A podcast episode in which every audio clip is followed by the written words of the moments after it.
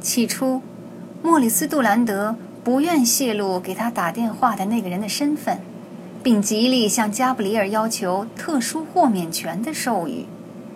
无奈，架不住加布里尔一而再、再而三的催促，他只得承认电话是一个叫乔纳斯·费舍尔的人打来的。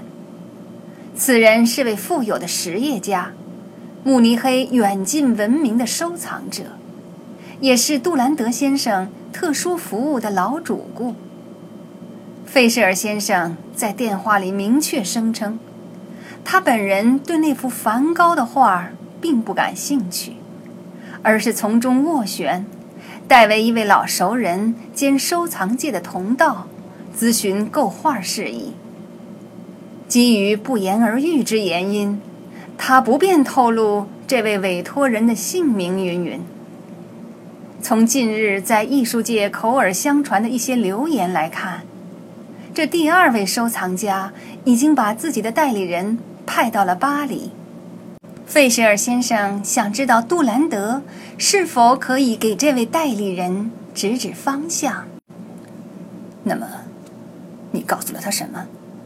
加布里尔问：“我跟他讲，我不知道梵高的画在哪儿，不过我可以打几个电话问问看。如果你能提供服务呢？”费舍尔要我和那个代理人直接联系。我猜费舍尔不知道那个人的名字吧？他只知道个电话号码。多专业呀！我也这么想。他们在杜兰德商店后面的小办公室里会面。加布里尔倚在门框上，杜兰德坐在他狄更斯风格的小写字台前。他面前的台垫上摆着一架巴黎瓦列克公司制造于19世纪的黄铜显微镜。他是那个我们在找的人吗？加布里尔问：“一个像费舍尔先生这样的人，只和真正的大收藏家打交道。”他还暗示说，最近他的朋友收购了一大批特别重要的作品。这些作品里有卡拉瓦乔的画吗？我没问。你没问，也许是好事，很有可能。杜兰德同意说。两人都陷入了沉默。好了，我该跟他说什么？法国人问。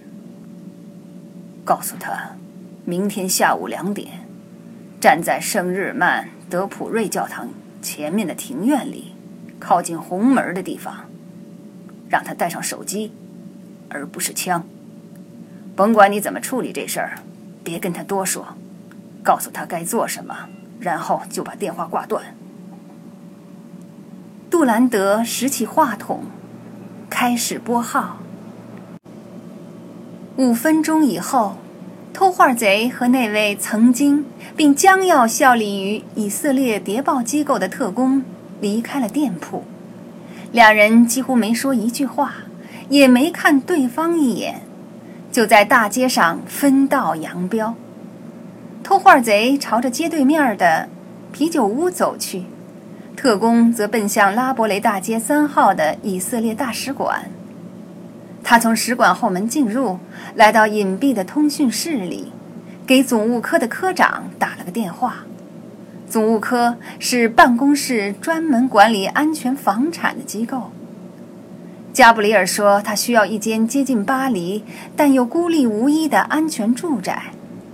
房子不需要多么富丽堂皇。”他补充道：“他没有任何用这套房子来休闲享受的计划。”对不起，总务科的科长回答：“我可以让您在已经买好的安全房里留宿，可是没有最高层的批准，我无权买套新的供您使用。”在我说我名字的时候，恐怕你没有仔细听。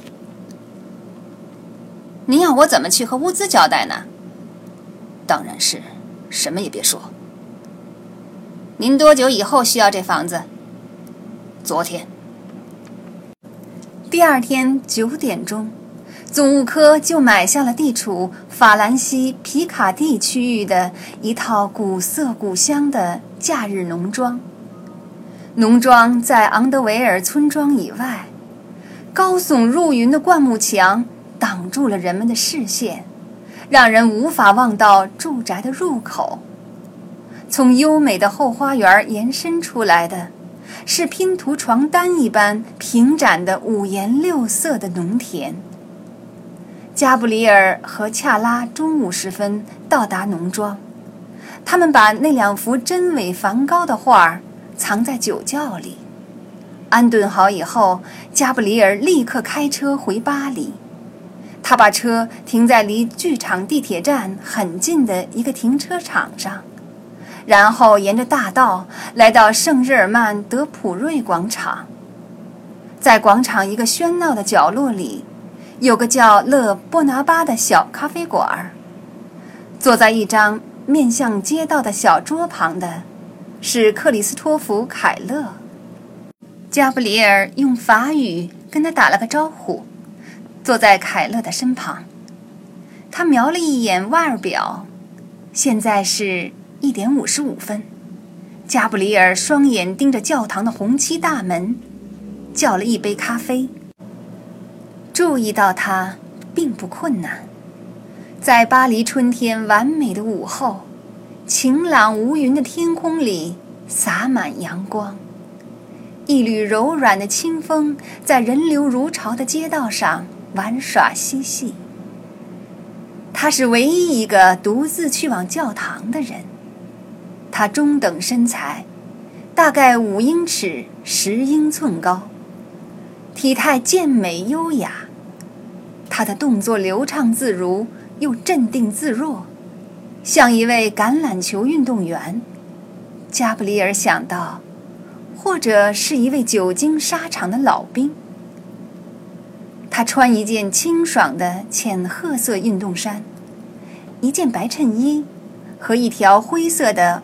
华达尼裤子，一顶硬草帽遮住了他的脸颊，深色的太阳眼镜掩盖住了他的双眼。他走到红门那里停住，假装在翻阅一本旅游指南。两个年轻女郎伸展着光滑的大腿，坐在教堂门前的台阶上，一个穿着短裤。另一个穿着没有吊带的背心连衣裙。显然，这个男人身上有什么东西让他们感到不安。他俩在台阶上又坐了一会儿，就站起身，朝着广场的另一头走去。你怎么想？凯勒问。我看，这是那个我们在等的人。侍者给加布里尔端来了咖啡，他在杯里加了糖，若有所思的一边搅拌，一边打量着教堂红门旁边的那个男子。你不打算给他打电话吗？还没到两点呢，Christopher，就快到了。最好别显得太心急，记得吗？